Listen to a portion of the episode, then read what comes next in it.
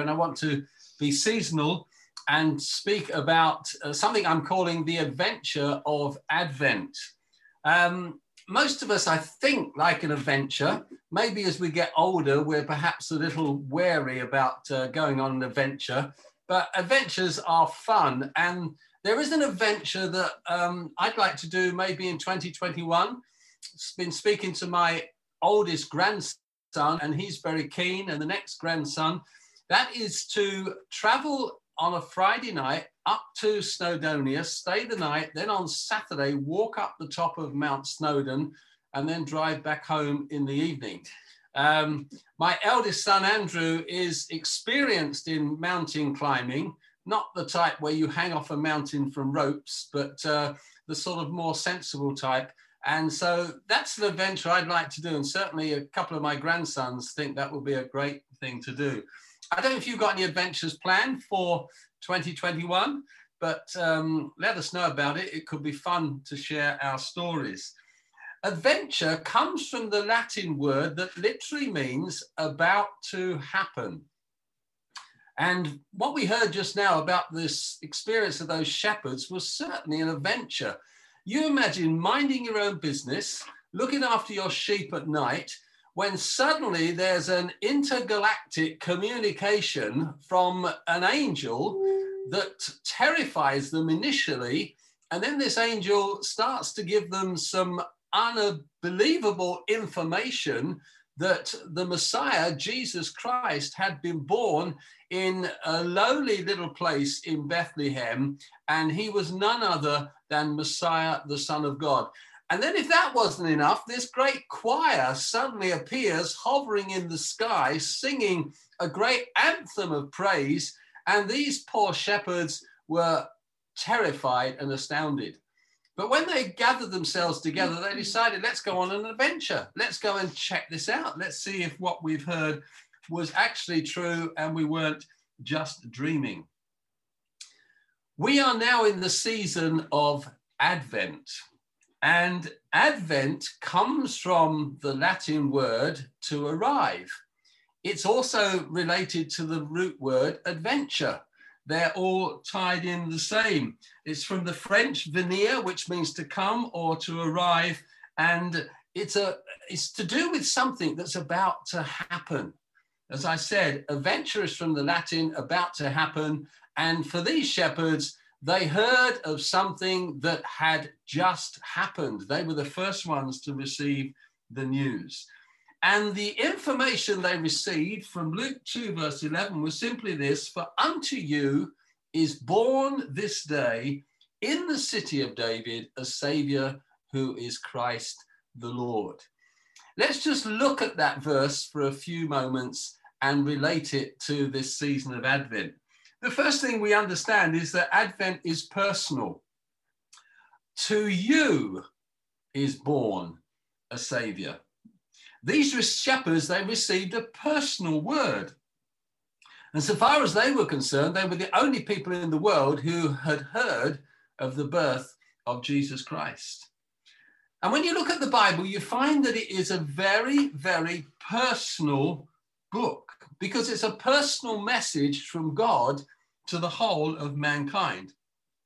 The word you, um, this is perhaps a bit boring information, but the word you appears some 13,700 times throughout the Bible.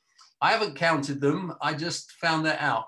Um, but it, it, it, occurs so often, and you realize that, that God is personal. He is speaking to individuals, He's communicating His heart personally to us as His creation. I want to tell you today God is very interested in you. He is. I'll tell you why. He knew all about you before you were born. He knit you together in your mother's womb and he knows exactly how many hairs you have on your head today. Janice has told me recently that her hair's been falling out a little bit because she's not been at all well. Um, God never gets a headache with having to adjust the number of hairs that are on Janice's head. Um, it's a pretty easy job for people like Terry and me because uh, I can probably count them in just a moment. But it's all metaphorical, but it tells us the way God is so intensely interested in each and every single one of us. God knows your deepest thoughts. He knows your longings, your hopes, and your fears. And I want to tell you today, you were not a mistake. Even if your parents said you were a mistake, even your parents said, Well, we never really planned to have you, you were a mistake, baby. I want to tell you, you are not a mistake. God planned you, God determined that you would be born in his sovereign will.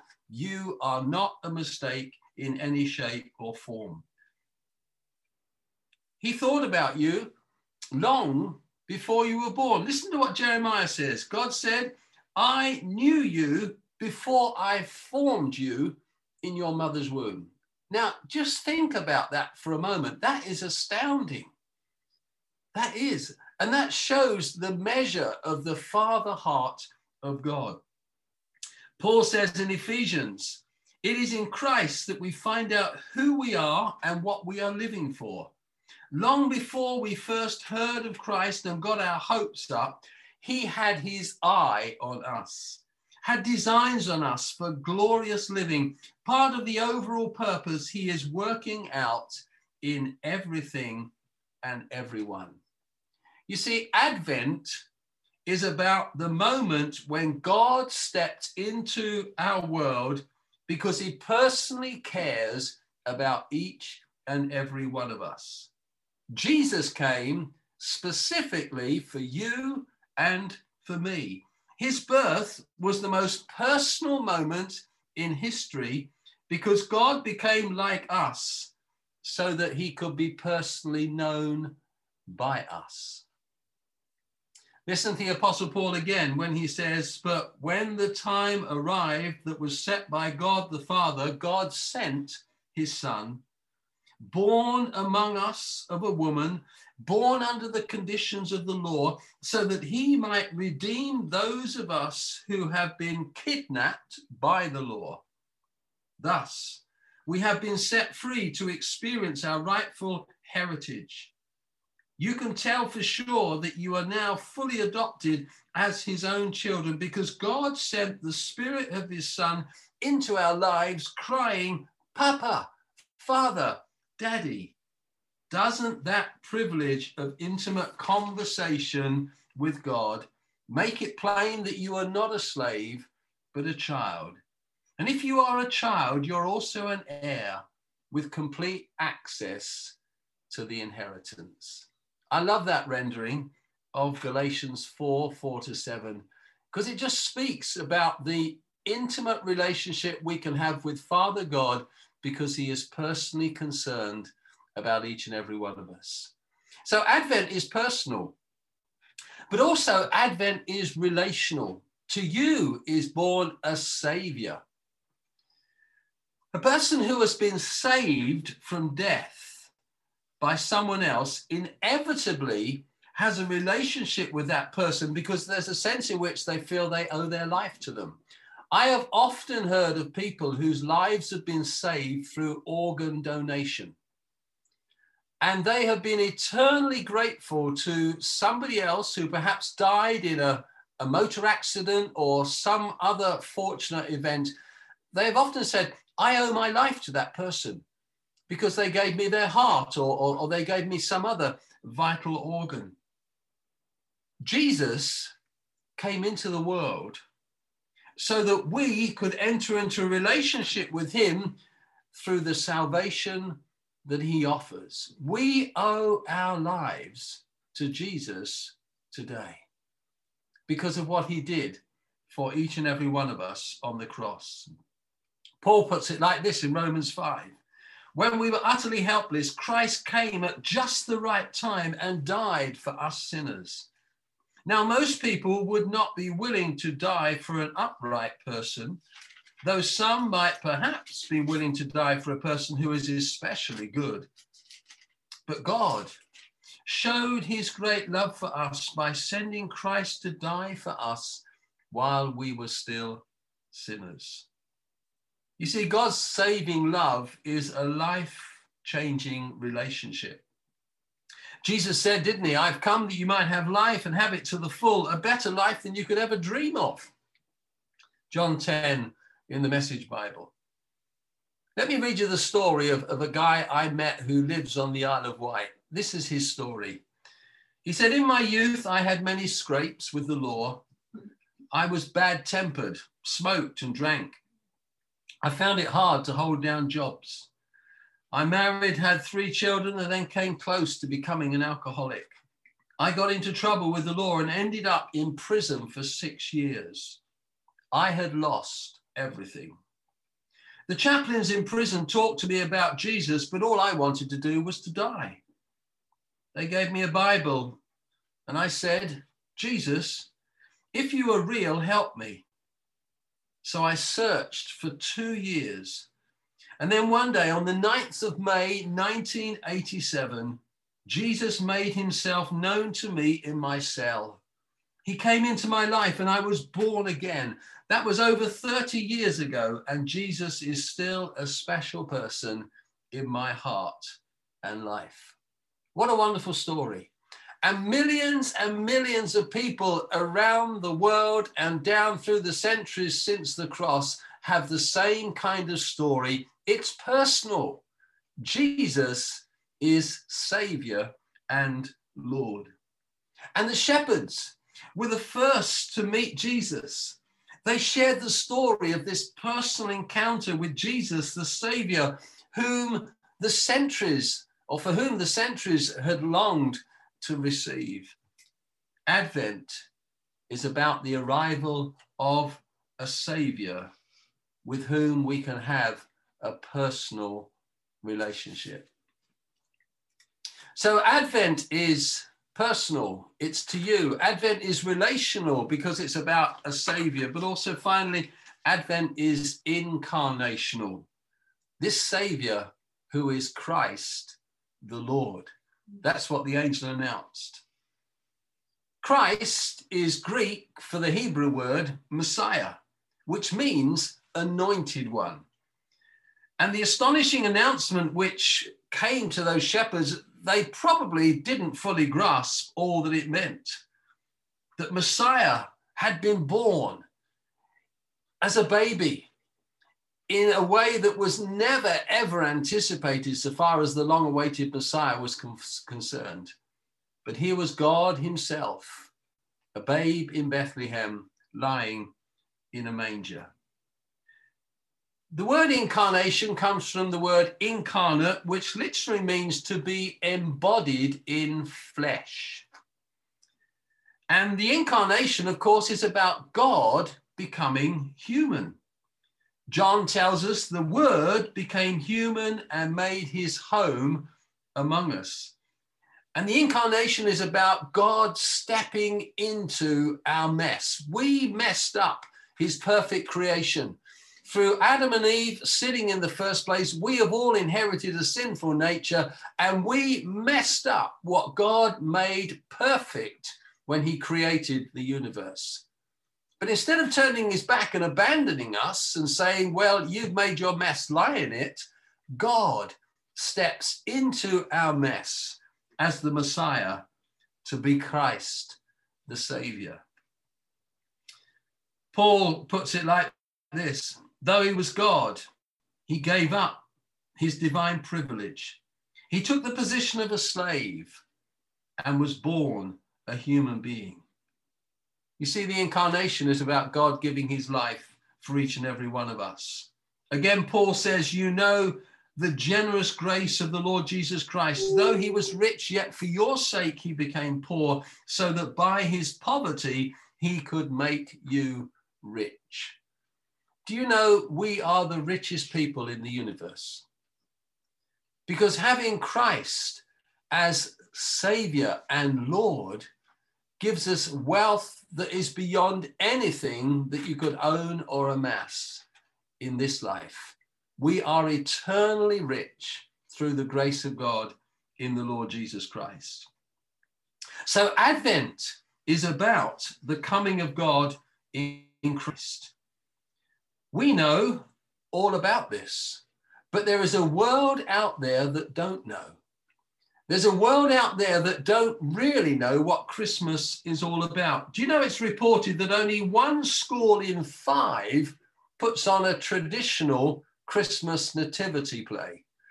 Now, when I was at school, we always did a big Christmas presentation from infant school, junior school, right through to senior school. I would sing in the choir. When I was 11, I had this amazing soprano voice and I could sing the Messiah. And then by the time I was 16, I was a tenor. But all through my school years, every Christmas was a massive opportunity to share the message of Jesus coming to our world.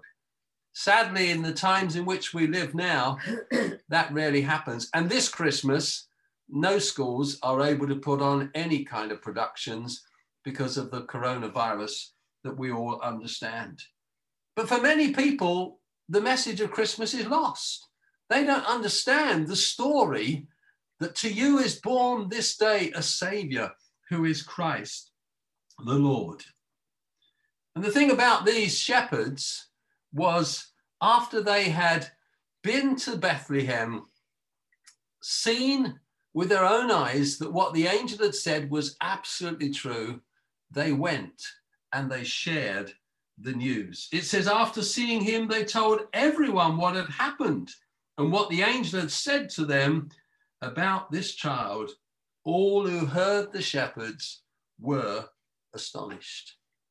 You see, the challenge is for you and for me to become incarnational to our world, to actually carry the life and presence of Jesus so that others can see Jesus in us.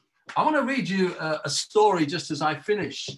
Um, there was a salesman who had been away from home for several days at a regional conference. And the closing session had overrun, and it was just finishing when he and his friends said, If we run, we will make it to the train in time to get home to have a bit of time with our families tonight. So as soon as the conference finished, the few of them, they ran to the local station to get the train. As they were running through the concourse of the station, one of the men knocked over a table that a vendor had with a box of apples that he was selling. Apples tumbled and rolled out across the floor in all directions, but the men rushed on to the platform with seconds to spare before the train left. As they boarded the train, the man responsible for the accident of knocking over the vendor's table with apples, he was suddenly unable to move. He felt desperately unhappy. Should he go back or should he board the train and get home to be with his family? He noticed that there was a young boy by the vendor's table with the apples who was selling them. More than anything else, he wanted to board the train and get back to be with his family. However, he decided to say goodbye to his friends and they couldn't believe it, urging him to get on the train as it was about to leave the station. But he said goodbye and made his way back through the station concourse to where the apples were. As he walked back, there were many people dodging the apples. Some were kicking them. They were flying all over the floor as other passengers hurried to get to their train. As he got closer, he realized that the boy who had the table with apples was just standing there, dazed and helpless, because he was blind. Quickly, the salesman collected the apples. Setting the table up again, he could see that many of them were badly bruised and, and no longer able to be sold. He opened his wallet and took out a five pound note and pressed it in the young boy's hand. Here, he said, please take this to cover the damage I've caused and the loss of your apples. I hope I haven't spoiled your day. So the man walked back to the platform to await the next train and above the noise of the station, he heard a loud voice from the boy calling behind him, saying, Sir, are you Jesus? You see, we live in a world where people are blind to the love of God. We live in a world where people are spiritually blinded to what Christmas is all about. but you and I have the opportunity to incarnate the love of God. We have the opportunity to be Jesus to the world whose eyes are closed and to pray that people this Christmas will see that Jesus came into our world and to them is born this day a Savior who is Christ the Lord. Let's pray together.